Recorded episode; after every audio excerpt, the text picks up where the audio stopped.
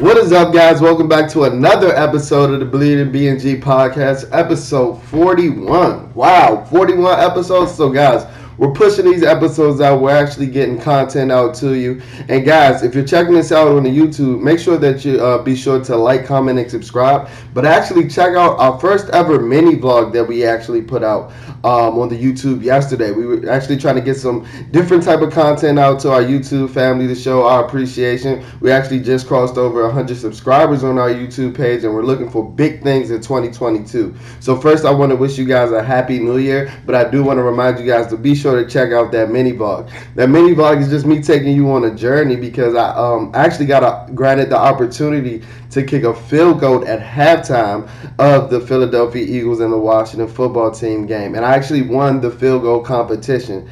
Um, so I'm not going to go ahead and tell. Well, yeah, let me go ahead and drop that for my podcast fam. Actually, if you guys don't get a chance to check out the YouTube, I actually won the competition. I actually won the competition. So if you're listening to this on the podcast, be over to be sure to go head over to the YouTube page. If you're watching us on YouTube, just go click over to that next video to see some fire content. I actually won the field goal kicking competition. It was me and three other contestants, and I actually won a sweet experience um, for me and twenty of my closest friends to any game of my choosing next year, which is an amazing compens- compensation for something that I was just looking to have fun at. I didn't expect to win. I honestly didn't practice any field goals, but thank you um, Washington N F L for the opportunity, and I really appreciate Appreciated.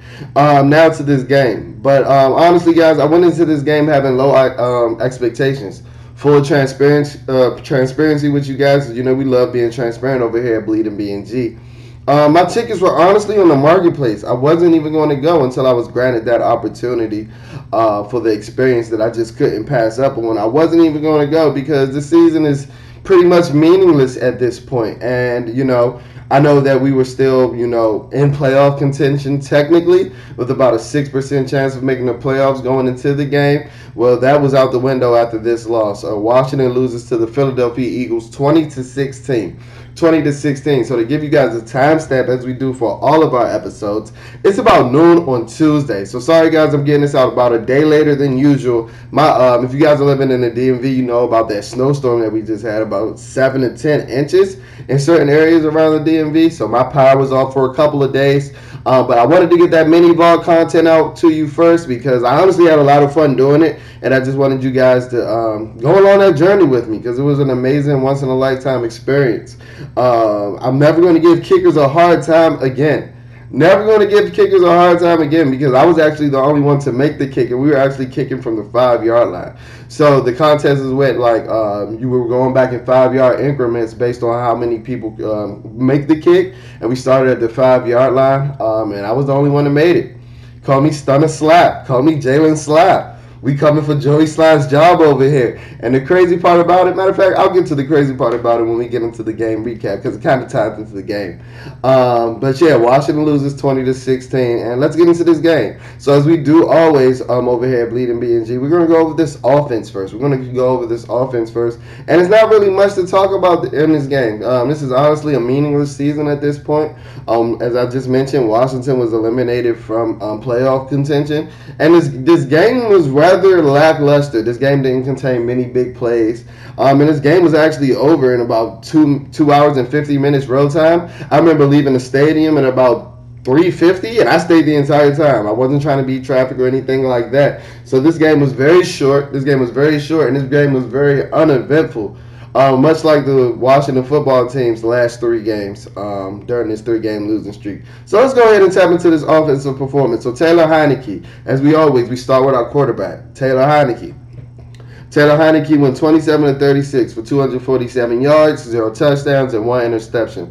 And while that stat line doesn't read bad, I mean, this is just another game. This game is just another sample or another show, and it just shows you that Taylor Heinicke isn't your guy. He isn't your guy, and he can't be your guy, and he can't be a seventeen-week starter in the N F L.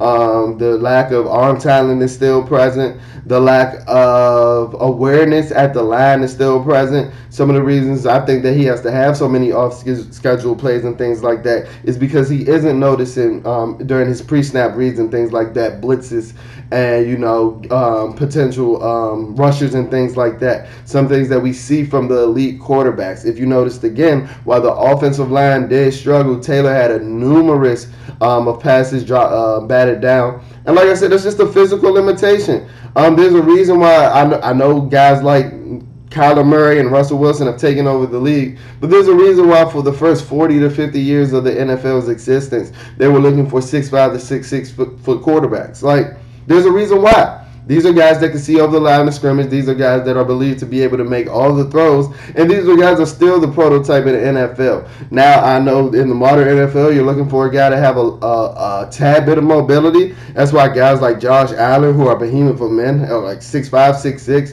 that can run like a deer. That's why they are so special.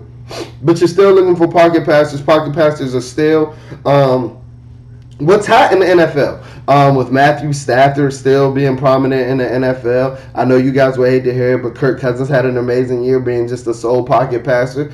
Uh, pocket passers, if they're able to excel at that, Tom Brady's still doing it at six thousand seven hundred sixty-three years old. So, like, if, if they're if they're still doing it, like, uh, pocket passing is still where it's at, even in the modern N F L. And just Taylor Heinicke isn't the guy. He isn't the guy. Um, while I think he only had about two or three incompletions um, in the first half, it all came tumbling in the second half, if we're being honest. It all came tumbling. And if you go back and look at my mini vlog, one of those incompletions, I think that Taylor was trying to kill me on the play. It was actually, I was on the sideline, and I know he claims he was throwing the ball away, but I think he was trying to kill me. I think he must have heard me talking trash on the pod. Like, honestly, he, he threw the ball right at my dome. I, I, I did not like that, Taylor Heinicke. I was about to have to go run up on the field. Might have to get trampled, but hey, we was about to go have some words, T H four. Um, but back to the game. Um, but like I said, it just it just all fell downhill in the second half. And you, you start to notice, and it's something that I didn't really notice early in the season, but I've noticed it over the course of, you know, this losing streak, or mainly be, between the first Dallas game, or this four-game losing streak. I'm sorry, excuse me. Uh, but between the two Dallas games and this last um, Philadelphia Eagle game, is that Taylor plays very erratic and skittish. Like, yeah, it's cute when the game is when the game is in wraps, and while we're still, you know, Um, in limbo, while the game is still in limbo, and while we still have a chance, or while we're still within the score, or maybe have the lead. But when you're trying to throw yourself into the game, it just it just falls. It just it just all falls through. Like it just all falls through with Taylor. He becomes skittish in the pocket, especially when your offensive line isn't holding up, um, like they've been all season. And I'm not going to harp too much on the offensive line. Over the past couple of weeks, they played their worst couple of games. Um, between, like I said, the two Dallas games and the one um, Philadelphia Eagle game, the second one. Um, and I think that does correlate to some of Taylor's poor play. But the offensive line have been doing their thing all season until they were r- ravaged with COVID and things like that. Samuel Cosmi has played, what, a half of the season. You know, Brandon Scherff missed the first Eagle game, um, and he missed the Dallas game. So, I mean, It's just, it just is what it is with the offensive line at this point. We're down to our fourth string center with Keith Ishmael, who was getting bullied all second half. Bullied. I'm not, I, I rarely see N F L linemen getting bullied as much as Javon Hargrave and Fletcher Cox was doing that boy. Oh, my goodness. He looked like he didn't even belong on the N F L field. Um, and then you going into the game with, like, Saahdiq Charles starting because Eric uh, Flowers had COVID. And then Charles Leno, who's who's been the steady, who's been the steady. Um, and while his play hasn't necessarily been great all season, it's been more than adequate. It's been more than adequate. So I mean, I'm not going. I'm not going to. I, I, it was expected with the offensive line. I mean, these guys are on their fourth and fifth, third, fourth and fifth strings at almost every position. So I mean, I'm not going to really hold hold hold the fires under their ass too much. Um, but I do think that that that, that, that does correlate with Taylor's um, some of Taylor's poor play. But honestly, if we're being honest, in today's modern N F L, elite quarterbacking can alleviate some of these offensive line issues. If we look at the Cincinnati Bengals, Joe, I, I believe that Joe Burrow in his second N F L season is fourth in the N F L in passing touchdowns and fifth in passing yards. And what you're not about to tell me is that this um, Cincinnati Bengals offensive line is some stalwart. I watch games. I do have an N F L Sunday ticket. I do watch more than the Washington Football Team. Their offensive line isn't anything spectacular, but this is a guy that can go through his progressions. This is a guy that can go through his read, and this is a guy that can make the plays. Like, that is what franchise quarterbacking looks like. That was a, a, what his elite quarterbacking looked like, and that is why the Cincinnati Bengals are the A F C North Division champions within Joe Burrow's first two years of his career. That's just something that we don't have, and I'm tired of arguing with people. I, I, I hope you guys see the light. I hope you guys see the light. And this isn't a harp on Taylor because, like I said, I don't think that he played a horrible game, but zero touchdowns is unacceptable. Zero touchdowns is unacceptable. And like I told you early in the season, a lot of the lack of the red zone production is because of Taylor's lack of arm strength. He does he isn't capable of fitting in those tight window throws when the space is limited, when you're working in a crowd and things like that. And the the, the, the issue seemed to rear its head again today, uh, this past weekend. You know, we, we re- looked remarkable in the first half. I think we scored on every first half drive. But guess what? We had to settle for two red zone field goals. Because what? We couldn't make the plays in the red zone. So, I mean, we're just not good enough. That's what that's what these last couple of games, this is what this four-game losing streak has shown me. It showed me that the four-game winning streak was an anomaly, and we're more like the team that had two four-game losing streaks. This has been one of the craziest seasons I've experienced as a Washington football team. Talk about ebbs and flows, roller coaster ride. Like, this is crazy. Like, this is legit insane. So, I mean, at this point, and I think that Ron knows, you're hearing him become more transparent in press conferences and things like that. You're hearing him, um, you know, not necessarily be the biggest advocate of Taylor play, Taylor's play um, during press conferences. And you're seeing him say that Kyle Allen may potentially see the field and things like that. So, at this point, he knows, and I honestly think that he knows that Dan Snyder is a ticking time bomb, as we all know. And, like, he has to find his quarterback going into the offseason, whether that's a rookie or a, a seasoned veteran like a guy like Russell Wilson, Deshaun Watson, or some guys that are rumored to be on the trade block or potential free agents. What I just can't do is I can't do another run-of-the-mill quarterback. I can't do another Teddy Bridgewater type. I can't do another thirty-eight-year-old Ryan Fitzpatrick type. I can't do another Case Keenum type, thinking that we have the team, because it's clear that we don't. It's clear that we don't. And I just keep going back to when times were dire and when the offseason was seeming to be bleak. twenty ten, Donovan McNabb. twenty twelve, R G three. Like, like there's a pattern. There, There's a pattern. There's a pattern. So I'm thinking that there's a big move on the horizon. And while I honestly think that there, if we end up with a top ten draft pick, that a guy like Kenny Pickett or Matt Corral can be had, um, I wouldn't be shocked if Russell Wilson or Deshaun Watson, even if the optics aren't looking as good, you know, with the sexual harassment lawsuits between him and the, I mean, the allegations between him and the lawsuits amongst our organization. I know the optics wouldn't look as as pretty, but the N F L is in the business of winning football games. I hate to be as shallow as that may sound, but it's just being honest. And Deshaun Watson was an elite quarterback, a top five quarterback the last time that we saw him play. Um, so, I mean, if if he if he if he is deep the franchise savior, I would that's a move that I would be on board for. Going to the running game, Jaret Patterson had twelve carries for fifty-seven yards for a four point eight average and a touchdown. And he looked very good in the first half. I think he averaged five and a half yards per carry in the first half. Um, and and I honestly believe that we got away from him in the second half, and I'm not really sure why. I know we weren't having much success, um, as much success um, as we did in the first half with early down runs, but. Um, and you guys know, I'm a Scott Turner advocate. I think that Scott Turner is a guy that game plans based off matchup, which I love in today's modern N F L. He's not necessarily set in the scheme, which a lot of you guys in the Washington football team community has has him confused with. Um, but I, I will say that he, he shot away from the run game in the second half. Um, and I honestly don't know why. There's no way that Taylor Heinicke should have been throwing the ball as much as he did in the second half. I believe he had about twenty-five dropbacks in the second half, if I'm not mistaken. Uh, and there's no reason that was Jaret Patterson producing as much as he did. Um, and just to t- touch back on the Scott Turner for a second, um, one one crit- one criticism that I do have, even though you know I am an advocate for Scott, is that um, we started out strong. You know, Taylor Heinicke. Uh, we marched down the field on the first drive, um, resulting in the Jaret Patterson touchdown. But I do think, as you guys know, or as you guys uh, may not know, Um, a lot of offensive coordinators, they script their first fifteen plays off, based off matchup, based off things that they look at during the week and things like that. So the first fifteen plays are necessarily scripted. I mean, are scripted and not necessarily circumstantial, situational, and things like that. And I do believe once that Scott gets um, into play sixteen, seventeen, and away from his script of his first fifteen plays, I believe that his play calling can become a little uninspired. And I think that that's because he knows that he has a limited quarterback. I, I'm, I'm not going to be – I don't think that it's fair to judge Scott until – We we give him a quarterback that, that is that the quarterback that he thinks can flourish in his offense. Uh, I think that we have shrouded him with Taylor Heinicke, and it's a great story because they've been together for years. But the physical limitations aren't going away. The physical limitations aren't going away, and it's just it's just it's just it's just clear. Like, we need a quarterback. That's gonna be to, that's gonna be the title of today's episode. Get me a quarterback. Get us a quarterback. Because we're not going anywhere without one. Um, but I do think that Scott got away from the running game.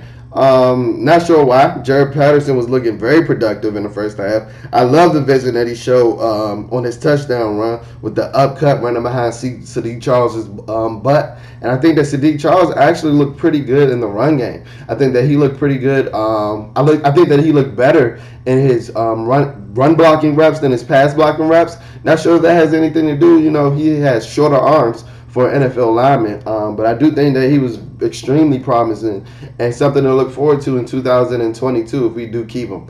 Uh, maybe replacing a Brandon Scherff or potentially Eric Flowers or being another depth lineman or things like that. I don't think that Saahdiq played bad, and he's actually improved from his first outing um, because I think it was the De- Denver Barco game. Um, he was very piss poor, but he's he's improved since then.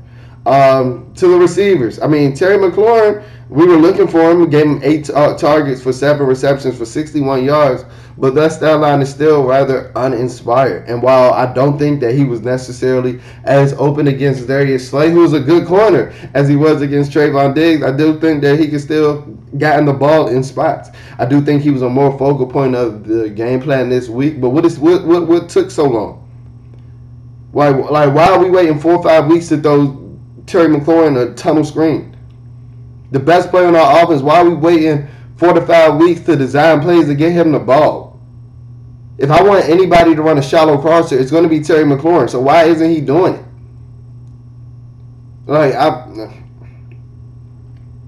And, and, and I don't think it's a Scott Turner issue. A lot of uh, Washington Football Team fans have the fire to Scott's ass about, about Scott's play calling and things like that. I think, and like I said, I, I do believe that the play calling was rather uninspiring this week because he knows his quarterback's limitations. He knows if he goes call some big, extravagant, wild thing, that his quarterback is going to go toss that ball up. And if it wasn't more evident, it was it was if if it wasn't clear, it wasn't it could have been more evident than in the play in the first quarter that he actually got bailed out on. Um, I believe by an offsides call where he got inter uh, a defensive holding call. It was a defensive holding call um, where he got intercepted by a Philly linebacker, and he was trying to throw the ball out, out of bounds, and he couldn't get it to the sideline. He couldn't get it to the sideline. If you guys couldn't see the lack of arm talent there, I get being I get being rushed. I get not being able to set your feet. An N F L quarterback is getting that ball to the sideline, but it looks like it, it, it, it looks like it ends up looking like. And I'm telling you because I'm there. I'm it, it, the interception happened right in front of my face. It, Taylor was looking out of bounds. He was trying to throw that ball out of bounds. It just was incapable of getting there. And it ends up looking like he's throwing up a prayer when he honestly is trying to make the right play. He's just physically incapable of doing it. Like, it, it's, it, it's, we need a quarterback. We need a quarterback.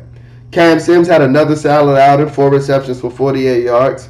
And then, and then this brings me to the question again. It seems like I'm asking this every week. What took him so long to play? If I'm Cam, I know a lot of people, myself included, have been talking about Terry McLaurin potentially leaving after his rookie deal. Cam, Cam Sims needs to be the one to leave after after this year. I think he was a restricted free agent. I don't know how many years he has. I don't know if it was a two-year extension or things like that. But Cam Sims needs to be the one to leave because this organization continues to not do him right coaching staff after coaching staff, because this dude produces, whether it's in Jay Gruden's system, whether it's in Scott Turner's system, this guy seems to produce, but this guy seems to be getting the unfair shot between both regimes. I don't know what it is. I don't know what it is, whether that be Jay Gruden and them sticking him on the practice squad for his first two to three years, or whether that be him finally making the roster, even though he didn't make the active roster at the beginning of two thousand twenty, which a lot of people seem to forget. Cam was put back on the roster after an injury in week one against the Philadelphia Eagles. He didn't initially cut uh, make the two thousand twenty um, training camp roster. He didn't. He didn't make the roster coming out of training camp. And I'm trying to figure out why. Because this is a dude that continues to produce whenever he gets his chance. Like, whose mother did Cam, Cam Sims sleep with at this point? Like, I'm trying to figure out. I'm trying to figure out. Dyami Brown. I, I, I will say, while he only had one catch for twenty-five yards, it was a beautiful uh, dig route. Um, in, in route in front of Darius Slay. He exploded off the line, showing some of the release ability that I, that I believe that he had coming in, uh, out of North Carolina. And I know a lot of draft pundits um, and a lot of draft scouts and things like that said that he didn't. But when I watched the film at North Carolina, I believe that his runoff and his releases and things like that were actually pretty good. But he was proving these draft pundits right early in the season. He was getting a lot of hands put on him. He was getting touched at the line and things like that. But I'm seeing growth. I'm seeing growth. Like I told you last week, I won't say that it, it, he's turning the corner or anything like that, um, because one K, one play can be luck. But I'm seeing, I'm seeing plays being made consistently now. Even whether that just be one play week in and week out, I'm seeing growth. So hopefully we can see more out of Dyami Brown in two thousand twenty-two. Maybe if we pair him with his college quarterback and Sam Howell, he can actually, you know, produce like he did with Sam Howell. Um, John Bates, this is the guy that I continue to love. Three receptions for thirty-five yards, but it was the third and ten conversion that had me fall in love with him, with Taylor Heinicke threw it well short of the sticks. And I'm not saying that it was a bad um, read by any means, um, because there weren't many guys open. But that third and ten was all John Bates, trucking dudes, looking looking like Chris Cooley, honestly. Looking like Chris Cooley. The, switch that, that four with that eight, hey, that looked like you threw a forty-seven back there. Like I, I, I'm loving what I see out of John Bates. Um, I, I, I think that he's a, a great building block for the future. Um, I'm kind of skeptical as how Logan Thomas is going to return. We got to remember, guys, this is the guy that tore his A C L in the middle of November, and he's about six seven. Um, so I know, like, the, the modern medicine and the A C L recovery and things like that, I know that is it has been been exaggerated and boosted tremendously over the course of the years, but this is still a guy, two hundred sixty pounds, six seven, that wasn't the most nimble athlete in the first place. Uh, so I'm curious to see how he comes back. Uh, but with the tight end position being a staple in the Air Coryell offense, which is essentially what Scott Turner's offense is based around, um, I, I wouldn't, I wouldn't necessarily, I wouldn't mind um, seeing John Bates paired with a faster tight end. A more, um, you know, Joker-type tight end, like a Jordan Reed mode. Maybe a better blocker. Um, just somebody with some speed. Because while I love what John Bates brings into to, to all facets of the game, because even with his slow behind, he he does work up the seam, and he does have good hands and contribute in the passing game. I think he's a tremendous inline blocker. I would love to see a more dynamic athlete back there. Um, at the tight, um, tight end position. Uh, just because with the tight end position is such a staple in the Air Coryell offense. I'll probably uh, do a breakdown on the Air Coryell offense in the offseason, where I'll go into more detail as to why the um, tight end position is such a staple in that offense. But if you look back, um, even going back to what the seventies and the eighties with like Kellen Winslow Senior with the Chargers, where, you know, it was Don Coryell, um, the head coach of those teams, or even when like Cam was Cam and M V P Cam, um, and the Panthers are at their high, um, with Noah Turner, Turner at the helm. Um, Greg Greg Olsen was a top five tight end in football, um, and it's just more examples of that. Um, I'll probably tie, um, touch on that in the offseason, so be sure to look out for that content. Um, I already touched on the offensive line for the most part. Um, they just beat it. They just battered and bruised. Um, this is probably coming up on Brandon Scherff's last game as a Washington Football Team member, and I honestly don't mind that, because in today's modern N F L, um, spending eighteen million dollars on a guard is a waste of a resource. Um, and while you may not get somebody as good as Brandon Scherff, you're not going to get somebody who who's five million dollars worth worth talent play five million dollars worth of play less than. Like you're not, you're not, you're not. Well, so it may be a guy like A J Cann out of Jacksonville or somebody like that whose price tag may be more reasonable. Um, so hey, I know a lot of people in the Washington Football Team community were looking at, uh, were upset that you know Ryan Kerrigan didn't get a tribute video.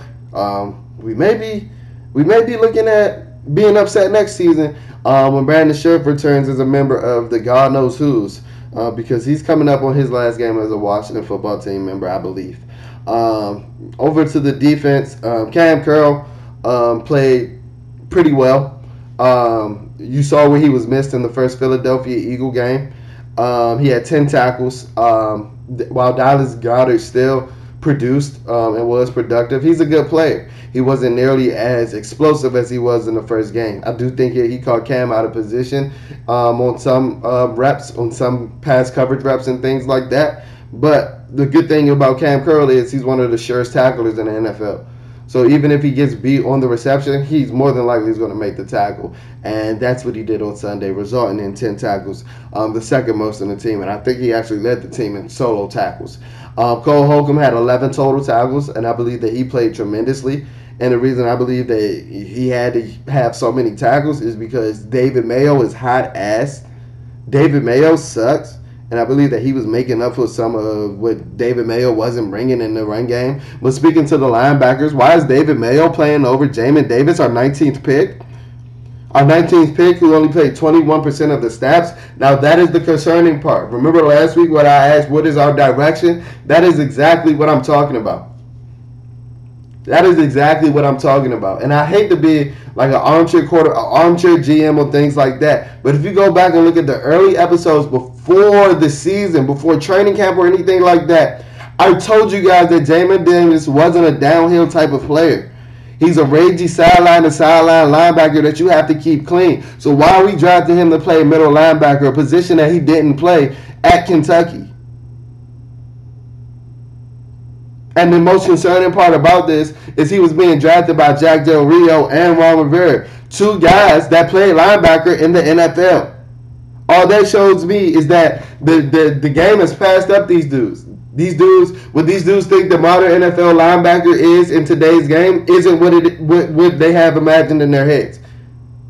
Because there's no way you got guys like Pete Warner, you got Nick Bolton, I mean, forget Micah Parsons, but you have all these linebackers that were drafted behind Jamin Davis that are impact players, but you didn't see those traits. But you saw Jamin Davis run a four four, but you didn't watch his film. I could have told you that he wasn't a downhill linebacker or downhill thumper, but you're going to stick him in the middle linebacker position in a four three defense. What? Fundamental issues. Foundational issues that I told you and that I've been pointing out since the beginning of the season. I honestly wouldn't mind if Coach Del Rio like retired at the end of the season. I know he's getting up there in age. Uh, I, I wouldn't necessarily like him to be fired um, because fired is just too harsh of a word. Um, and I do think that he gave us one good season. Um, but I'm starting to think that the game might be passing him up. The off, um, the defensive calls are rather bland again this week. And I don't want to hear that you didn't have a signal caller because what is David Mayo there for? Because he's not there for his on-the-field play. So at least he could be there for his, for his brain and his play calling and things like that. Uh, but your nineteenth pick, man, like your nineteenth pick. I'm I'm still sitting here in two thousand twenty-two talking about we need a quarterback when you got jumped by the Chicago Bears to draft Justin Fields. And then you let the New England Patriots draft Mac Jones at fifteen. All right, foundational issues, but this is this is what happens when you know your head coach is, you know, worried about picking team names and being the general manager and other things. Um, not much, really much more to say about the defense. I do think that Trent, uh, Kendall Fuller played well. Um, I think that we ran a lot of zone, which I think Kendall is be- that best suits Kendall. He didn't let a lot of people get behind him. Um, I think he did a pretty good job on Devontae Smith while he wasn't necessarily ch- checking him man-to-man um, for the most part. Um, he was keeping him in check in his zone, in his area, um, which I do think suits Kendall Fuller um, best. And another foundational issue. You got Kendall Fuller, who was best suited in his own scheme, but then you have him playing with William Jackson, who was a press man corner. Um, I think I'm going to touch on a, a foundational issue um, episode um, on what what is the direction of the, the Washington football team in twenty twenty-two. Uh, so be sure to look out for that content coming out soon. I think I'll do that um, in the coming weeks um, between, you know, the end of the season and with this new name change now being announced, um, two twenty-two. So we're about, what, T-minus twenty-nine, twenty-eight days until we found out what the Washington football team name is. Um, I'm honestly excited. Um, upset that the name Wolves and Red Wolves was ruled out. Not necessarily upset Red Wolves was um, ruled out, because I do think that was kind of forced and kind of corny. Um, but I did like the alliteration of the Washington Wolves name and just the branding that could have been um, ensued behind it. Um, so be sure to be on the lookout about some name updates and things like that. Um, Joey Slye, um, just to touch on the special teams, I do think that DeAndre Carter, um, who was snubbed from the Pro Bowl, I'll be the first to say this, DeAndre Carter, Carter was snubbed from the Pro Bowl. I do think that he got his um, kick return, um, you know, juju back. Um, I think he averaged, what, about twenty-seven yards per kick return um, this week, which is pretty good. And I think we might have found our kicker for the short-term um, future in Joey Slye. He was three for three with a fifty-five-yarder. Um, and speaking of nervous, speaking of nervous, if you guys can remember, Joey Slye made that kick right before halftime, a freaking fifty-five-yarder. If you guys can remember at the beginning of the podcast, I told you I had to go uh, participate in a field goal kicking contest at halftime right after Joey Slye made a freaking fifty-five-yarder. Talk about pressure. Talk about pressure. I'm over here sweating about a five-yarder. This man over here kicking balls from midfield. I honestly like Joey Slye. I like Joey Slye. Uh, from him pulling his hamstring, trying to chase a dude down after his block kick. Like I, I, I love what I seen from Joey Slye. Um, I'm honestly liking him more than any of our kickers in recent history, Dustin Hopkins included, because we all know what it does, what Dustin Hopkins would have did with a fifty-five-yarder. That jump probably would have hit me in the side of my head, like on the sideline. Um, but I mean, it was a rather uneventful game, so there wasn't really too much to talk about today. Um, one more game left against the New York Giants. Um, the Toilet Bowl. Yeah, we're going to call this the Toilet Bowl. Um, this is our bowl game um, between two shitty teams. Um, so, the Toilet Bowl, Week eighteen. Um, the battle of draft position. like, And that's what it is at this point. Um, I do hope that Terry McLaurin is able to eclipse the one thousand-yard mark. Um, but... That's honestly all that I'm really looking forward to about this game. Um, not really much more to say. The season is pretty meaningless. The season is the season is shot. The two thousand twenty-one season, that's a wrap for it. Uh, on to the draft, right? But this is the best time of the year for anybody in the Washington football team community. This is what we get up for any any time, any any year, any year. You know, the offseason is where we shine. So guess what? Or to our favorite part of the year, Washington football team fans. So that's it for another episode of the Bleeding B N G podcast. Um, if you enjoyed this episode and you're not following us on our social media pages, be sure to tap into those. Our Instagram page is at Bleeding B N G. That's B L E E D I N G, B N G. Our Twitter handle is uh, spelled a tad bit different. That's at Bleeding B N G, B L E E D I N, B N G. So there's only one G in our Twitter handle. Um, be sure to check us out on all podcast platforms. But if you're checking us out specifically on Spotify or Apple Music, be sure to rate and review. Um, let's finesse these algorithms to get Bleeding um, B N G pushed up to the number one spot. Because remember, our mission is to be your number one content hub for everything Washington football team. Be sure to check out our first ever mini vlog over on YouTube. Um, if you're checking this out on YouTube, be sure to like, comment, and subscribe. Um, and look for more content in the future. Hopefully we get this quarterback. Um, I signed up for another year of being a season ticket holder, so hopefully I can get you some more fire behind-the-scenes content. And we're looking for big things for Bleeding B N G over in two thousand twenty-two. Our one-year anniversary is actually coming up within the next couple of weeks. Our one-year anniversary is actually coming up uh, for the Bleeding, Bleeding B N G podcast. Um, I'm actually really excited, and, I, and I'm thinking about doing something special for that episode. Um, so just make sure that you're tapped into the Bleeding B N G podcast. I appreciate you guys for supporting, and um, let's let's let's let's keep pulling through, Washington Football Team fans. Let's keep pulling through. Like I said, our favorite time of the year is soon to come. Peace.